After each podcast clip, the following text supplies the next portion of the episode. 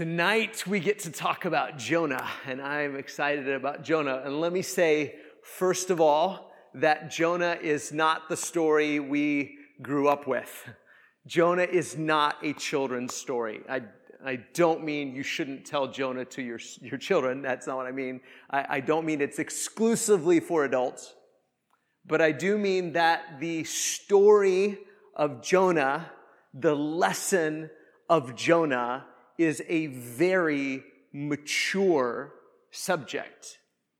And if we think that this is simply a story that's really cool about how a prophet got swallowed by a big fish, we are really missing the point.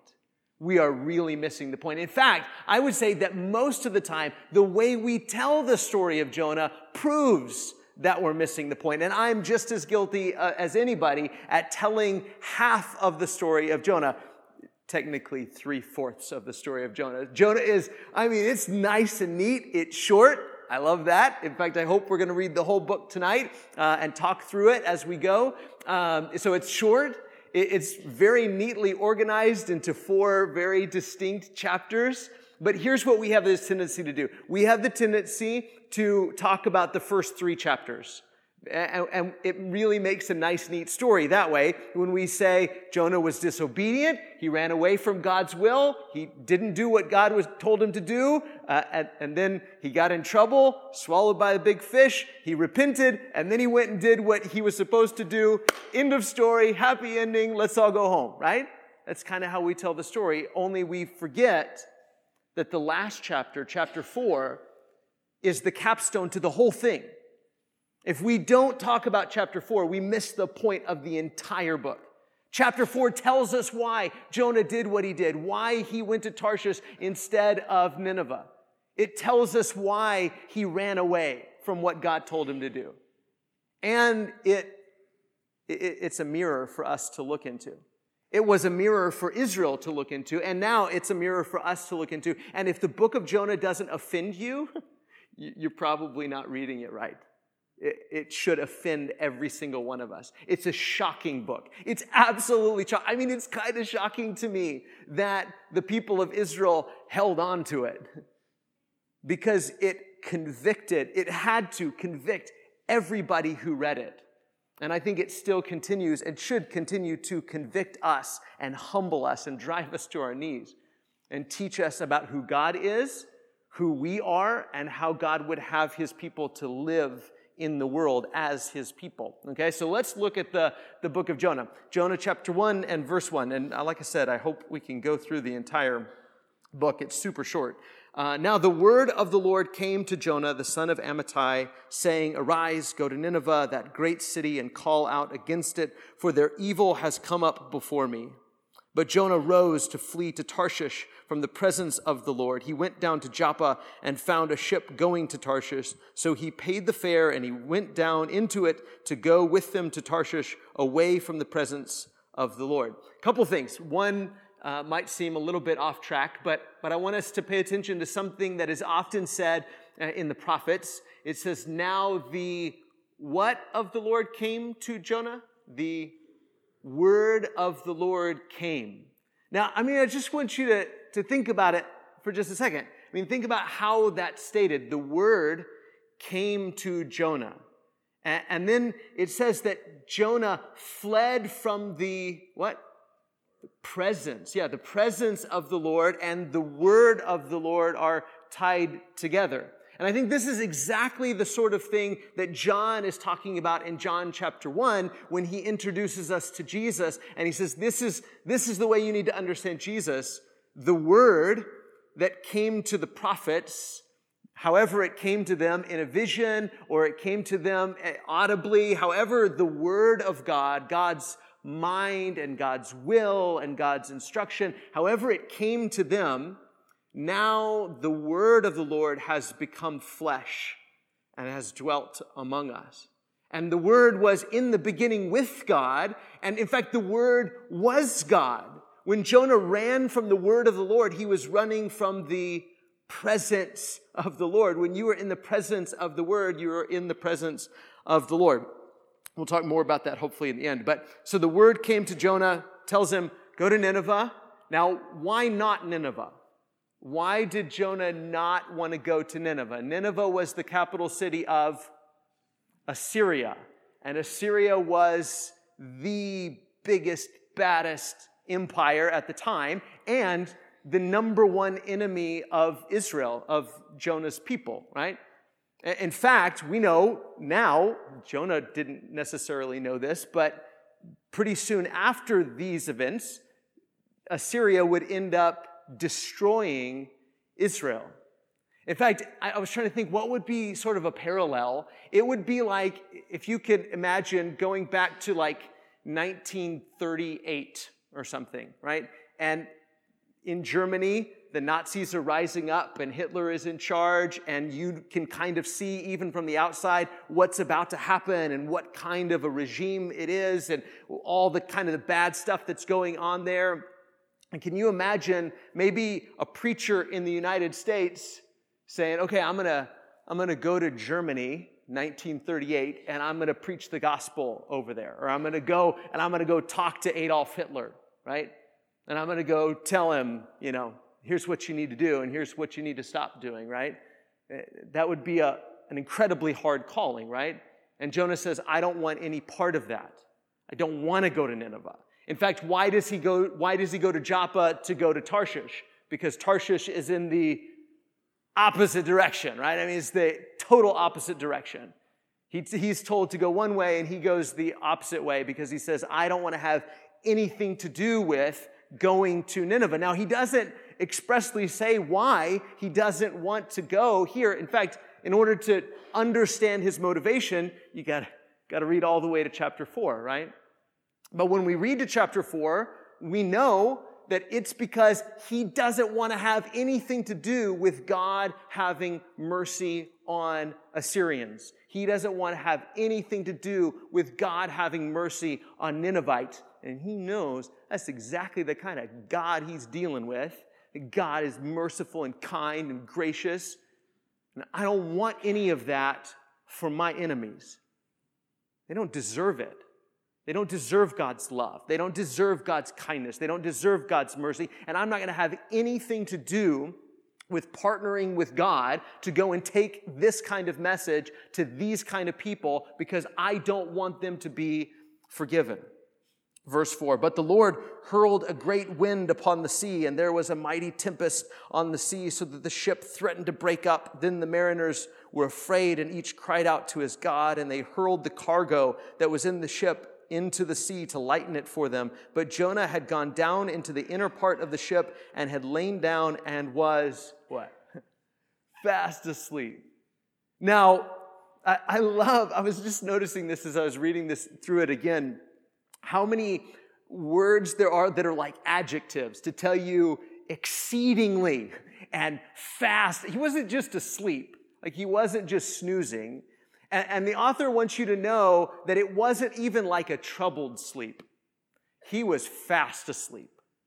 And, and it, in some contexts, that might be like, oh, you know, he, he really trusts God or something. Maybe when Jesus is asleep in the, in the boat and there's a storm going on, and you might say, oh, it's because he trusts God and he knows that, you know, God's going to take care of him. He knows all of those things. But with Jonah, it's a totally different situation, isn't it? And, and it's obvious from the beginning of the story to the end of the story that he just doesn't care. He's not troubled about what's going on, about the sake of the sailors that are with him, and he's not troubled even about what he's in the process of doing. Throughout the entire story, he seems to be oblivious and so determined I'm not doing this. I'm not going there. I don't care what happens to them. If you're going to strike them all dead and you really are going to destroy Nineveh, then do it. The only reason you need a prophet to go and tell them about it is because you might not do it and you might have mercy on them. And in that case, I'm not going to do it, so you're just going to have to burn them up. I'm going to go in the opposite direction. And in the process of it, he doesn't even seem to be struggling with his disobedience, with his rebellion. with his decision. He's not struggling at all. He's fast asleep. In fact, the sailors call him out on that as well. Verse 6 So the captain came and said to him, What do you mean, you sleeper?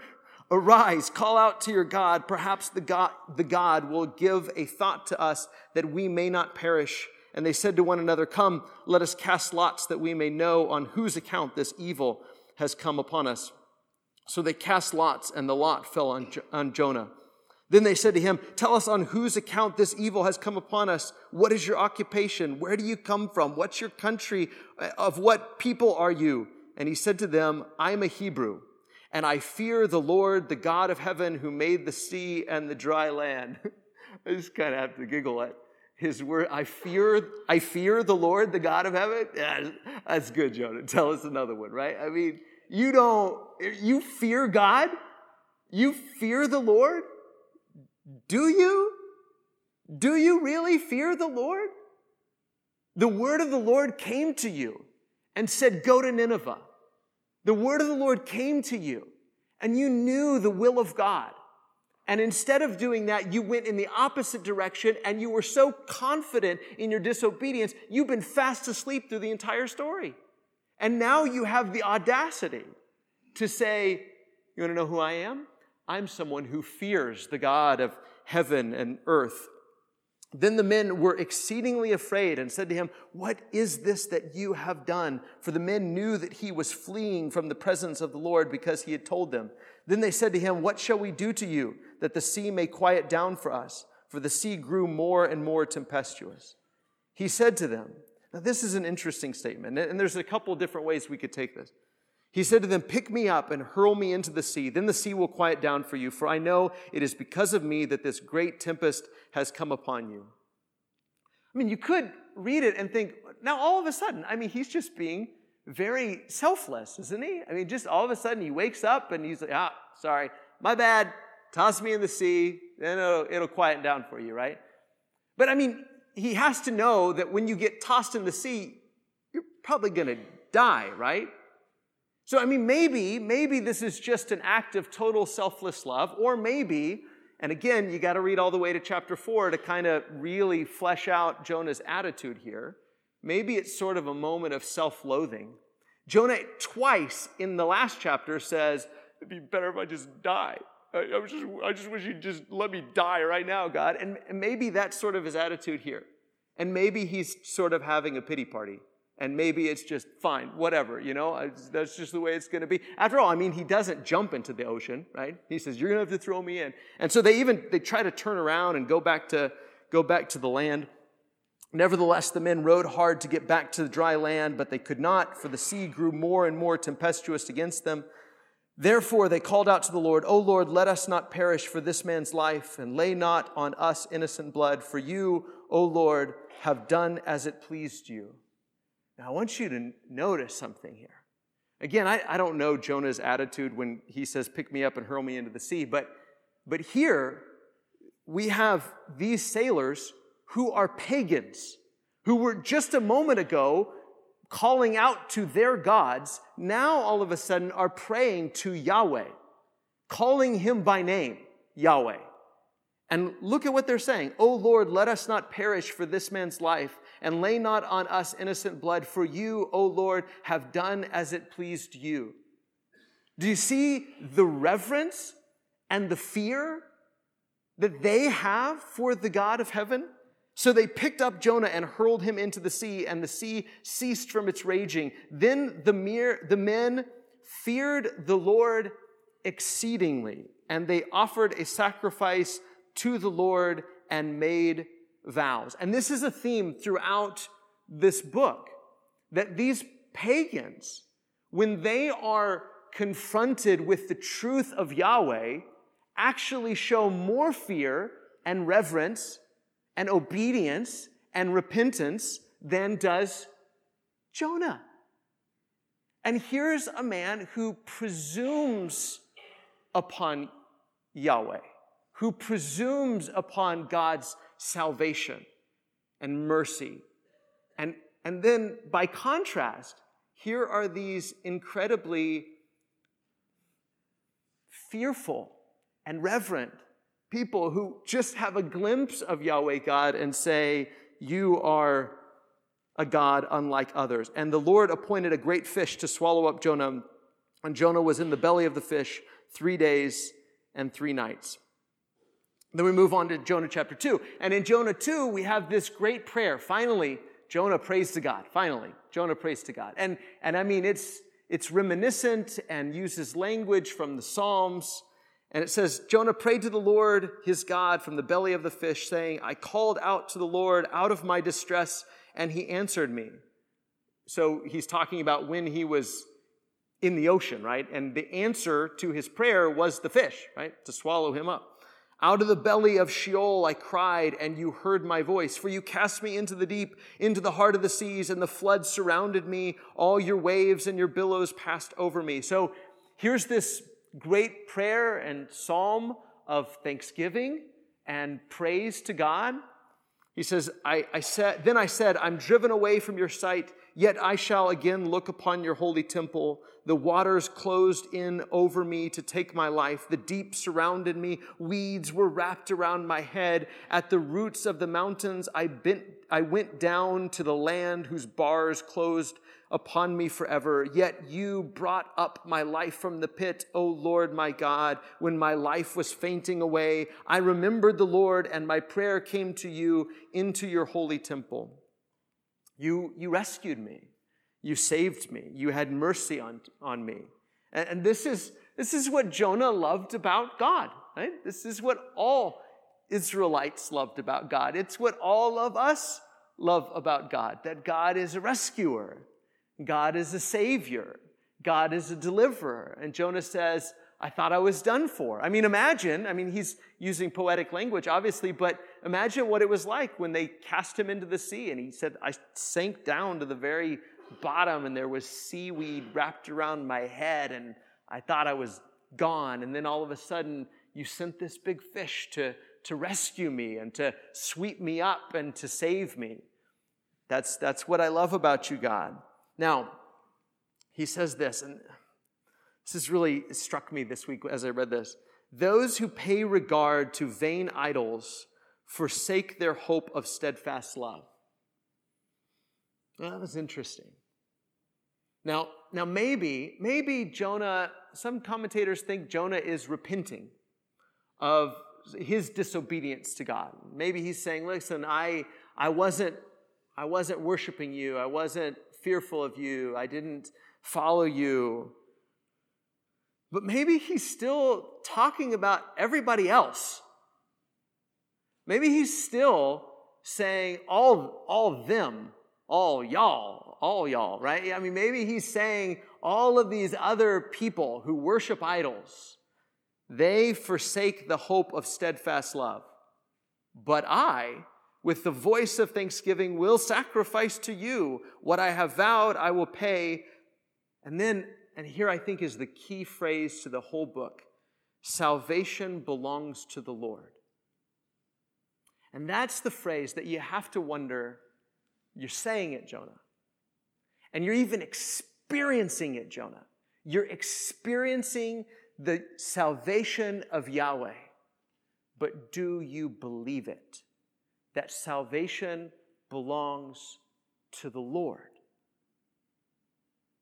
It's really easy for us to sort of fall into a trap of saying, salvation is for me. You have a covenant with me. You're my father. I'm your child. You're supposed to watch over me and take care of me. You have this, and that idea of steadfast love is about covenant love. And that's for me and my people because we worship you. But all those other people out there, they're the bad guys and they worship idols and they do bad things and they they've forsaken their right. They've forsaken the ability. They've forsaken, how does it say? They forsake their hope of steadfast love. But I, I worship you and I pray to you and I'll sacrifice to you and I'll keep my vows to you. So maybe, maybe, and most commentators think that there's a hint of repentance in here Although I'm, I mostly just see thanksgiving and praise, which is good, right? I mean, it's good. He's, he's thanking God and praising God for salvation. And this confession that's incredibly true Salvation belongs to the Lord, I think is the key to the whole book because it does. It belongs to the Lord, and He can give it to whomever He wants to give it, can't He? If God wants to show mercy to someone, He can show mercy to someone. If God wants to send rain upon someone, He can send rain upon someone. If he wants to send a storm, he can send a storm. If he wants to send air, he can send air. If he wants to bless someone, he can. If he wants to bless a whole people group, he can because salvation belongs to the Lord. And if he wants to send a message of mercy and he wants to send a message of good news to a place and to a people, who are we to say you don't have a right to do that? Not to those people, not to people from that country, not from people, not, not to people that do those kinds of things. Salvation is for people like me. But as we get to chapter four, we'll figure out that that's exactly how Jonah feels. And it's really easy for us to point our finger at Jonah and say, Yeah, Jonah, you got a bad attitude, dude. like they say, you know, if you point your finger, you got three pointing back at you, right? And if you imagine, I, think about it this way if you were a kid and, and you're, you went to school and you were being bullied by somebody at school, and, and, and there was a kid at school that was really super mean to you, you would expect your dad to stick up for you, right? That's what dads are supposed to do. You stick up for me and you watch out for me. But if your dad said to you, you know what? That bully at school, what he really needs is somebody to love him. And he needs, he needs blessings. And so I'm gonna, I'm gonna take him out and play baseball with him. like that. Nope, you're not. That's not how it works. You're my dad. You take care of me. You do nice things for me. You don't do nice things for kids like that. And, and we can all sort of feel that way about God's blessings and God's goodness and God's salvation. We want it for ourselves and not for other people. But this is the truth salvation belongs to the Lord, and He can send blessings on whomever He wants to send blessings. He can have mercy on whomever he wants to have mercy. He can send a message of good news to whoever he wants to send that message. And who are we to say, no, God, you don't have a right to do that? That good news and that mercy and that salvation is only for people like me. And that's exactly how Jonah felt about it, and that's sometimes how we feel about it. The Lord spoke to the fish, and it vomited Jonah out upon the dry land. Jonah 3. Then the word of the Lord came to Jonah the second time, saying, Arise, go to Nineveh, that great city, and call out against it the message that I tell you. So Jonah arose and went to Nineveh, according to the word of the Lord. Now, Nineveh was an exceedingly great city. Do you see all those adjectives? I mean, it wasn't just great, it was exceedingly great. The, the sailors had exceeding fear for God an exceedingly great city, three days' journey in breadth. Jonah began to go into the city, going a day's journey, and he called out, Yet 40 days, and Nineveh shall be overthrown. And the people of Nineveh believed God. I mean, I love the way it's all just so compact. I don't know what else Jonah said or how much he preached, but I mean, it's just immediate. And you see, it's like the sailors, and they just believe in, in, the, in the narrative, right? And they believe. And, and the, the sailors have, have fear of God, and these Ninevites believe God. They called for a fast and put on sackcloth from the greatest of them to the least of them. The word reached the king of Nineveh, and he arose from his throne, removed his robe, covered himself with sackcloth, and sat in ashes. And he issued a proclamation and published through Nineveh by the decree of the king and his nobles, let neither man nor beast, herd nor flock taste anything, let them not feed or drink water but let man and beast be covered with sackcloth, and let them call out, again, mightily to God. Let everyone turn from his evil way and from the violence that is in his hands. Who knows? God may turn and relent and turn from his fierce anger so that we may not perish. I mean, there's so many, so many applications and so many messages, isn't there? So much that would undermine assumptions and biases that Jonah obviously has, that many Israelites probably had, that we might have about people. They are bad. They would never believe. They would never stop doing the way the things that they do. They're never going to stop living that way or being that way. That's the kind of people those people are. Right? And yet, this message undermines all of that. And at the preaching of this message, they say, We believe and, and we fear God. I don't know what that looked like. I don't know that they became proselyte Jews or anything, but they said, We're going to stop this violence. We're going to do what you're telling us to do. And, and it stands in stark contrast to the way that Jonah himself received, or rather failed to receive, the word of God. And that in Jonah's arrogance, thinking mercy and grace and steadfast love are for me and my people because we fear you. and yet, in reality, when the word comes to them, comes to Jonah, he rebels against it. And when the word came to the Ninevites, they responded to it. When God saw what they did, how they turned from their evil way, God relented of the disaster that he said he would do to them, and he did not do it. Now, chapter 4. But it displeased Jonah exceedingly, and he was angry. He wasn't just a little displeased, he was exceedingly displeased. It displeased him exceedingly, and he was angry. Not necessarily that they received the word so well, but that God relented from the disaster that he said that he would do to them. And he prayed to the Lord and said, O Lord, is not this what I said when I was yet in my country? Now, we didn't get let in on that little part of the story until now. Isn't this what I said when I was in my own country? That's why I made haste to flee to Tarshish, for I knew. And here, Jonah quotes one of the most quoted and oft repeated phrases about who God is in the scriptures. I knew that you are a gracious God and merciful, slow to anger and abounding in steadfast love and relenting from disaster. Only the irony of the way he's saying it, he's saying it as if that's a bad thing, right? Why? Because now God is showing graciousness and mercy and being slow to anger and steadfast love towards non Israelites, pagans. And Jonah says, That's not okay. You can't do that. I'm mad about this. This isn't the way it's supposed to work.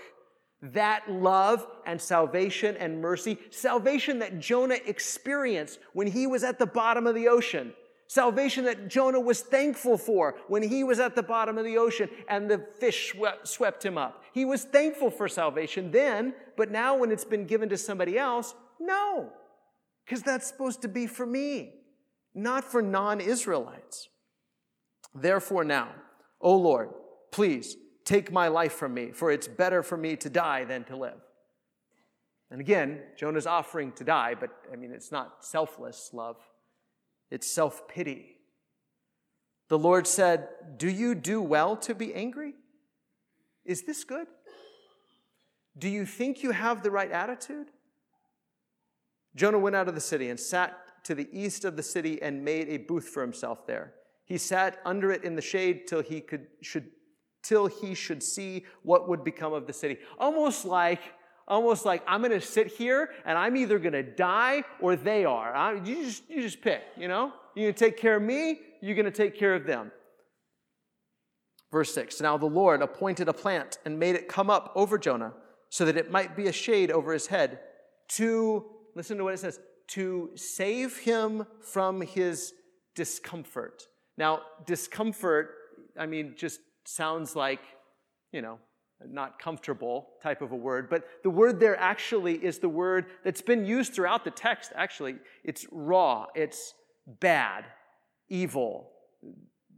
whatever is bad or un- uncomfortable, I guess, but to save him from the bad, right? God allowed a plant to grow up and to shade him to save him from the bad.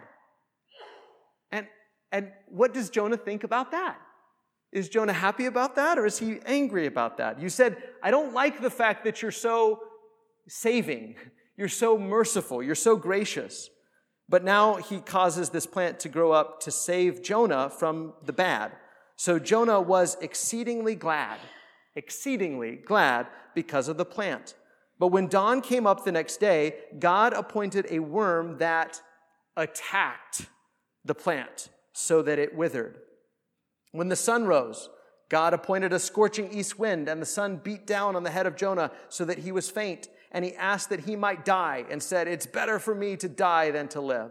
But God said to Jonah, Do you do well to be angry for the plant? And he says, Yes, I do well to be angry, angry enough to die for the plant. You should have saved my plant.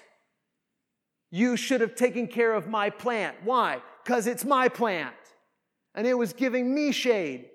That was my plant, and you should have protected it, and you should have cherished it, and you should have kept it from dying. And I'm mad because you didn't save the way I think you should save.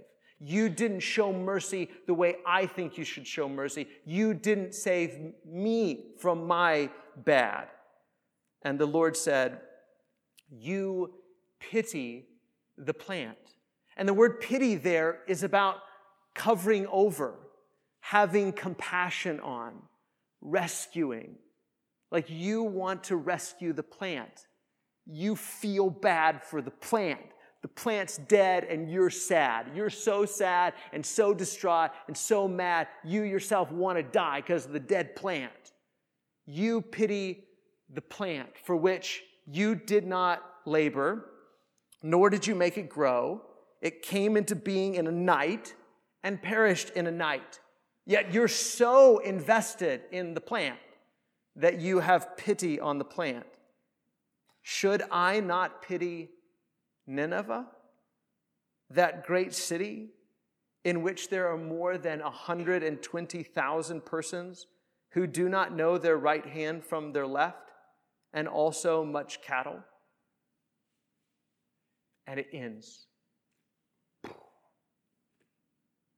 if they had microphones in the biblical text, it would be like, drop the mic, that's it, right? It's done. And what are you supposed to do with that? Meditate on it. Think about it. Right? And so often we don't even get to chapter 4, and that's the whole point. You have to wrestle with this. Jonah had to wrestle with this. Israel had to wrestle with this, not just in this time period, but throughout the time of having this book in their possession, in their scriptures, and now it's in our scriptures for our instruction and our learning. What will you do with this? Who do you have pity on? Who do you not have pity on? Who do you think God should have pity on? Who do you think God should not have pity on? Who do you pray for God to bless? Who do you not care if God blesses or not? God called Jonah to join him on a mission of mercy, didn't he? Because again, if God just wanted to destroy Nineveh, he didn't need to send a prophet there. There's no reason to send a prophet to Nineveh to say, hey, I'm going to destroy you, unless there's a chance that they might turn around and there might not be any destruction. And so, the only reason God was sending Jonah, and Jonah knew it, was the possibility of forgiveness and mercy and love. And God was inviting Jonah on a mission of mercy, and Jonah said, I will not go. Why? nationalistic pride, right? Tribal pride. Those are not my people. These are my people. those are the enemies of my people. I don't want you to have mercy on them. Your blessings and your mercy and your love are not for them, they're for us. Desire for self preservation, right? If they live and they survive, they threaten our survival. And I don't want them to survive. I want us to survive, and I want them to die. I want you to rain down fire on them. And I don't want to have any part in your mercy mission to them. But I want us to think about this for a second that Jesus is the second Jonah, the better Jonah. Think about the parallels for just a second. The word that came to Jonah now has become flesh and came to Israel. He came to his own, and his own people did not receive him. And now he's come to the world. And, and Jesus, unlike Jonah, willingly answers God's call to go on this mission of mercy, to tell the whole world who God is and that God is giving them the opportunity to repent and to come to Him. Jesus is the better Jonah. He's not the one who says, I'm going to go in the opposite direction. Jesus is the one who does exactly what the Father has called him to do.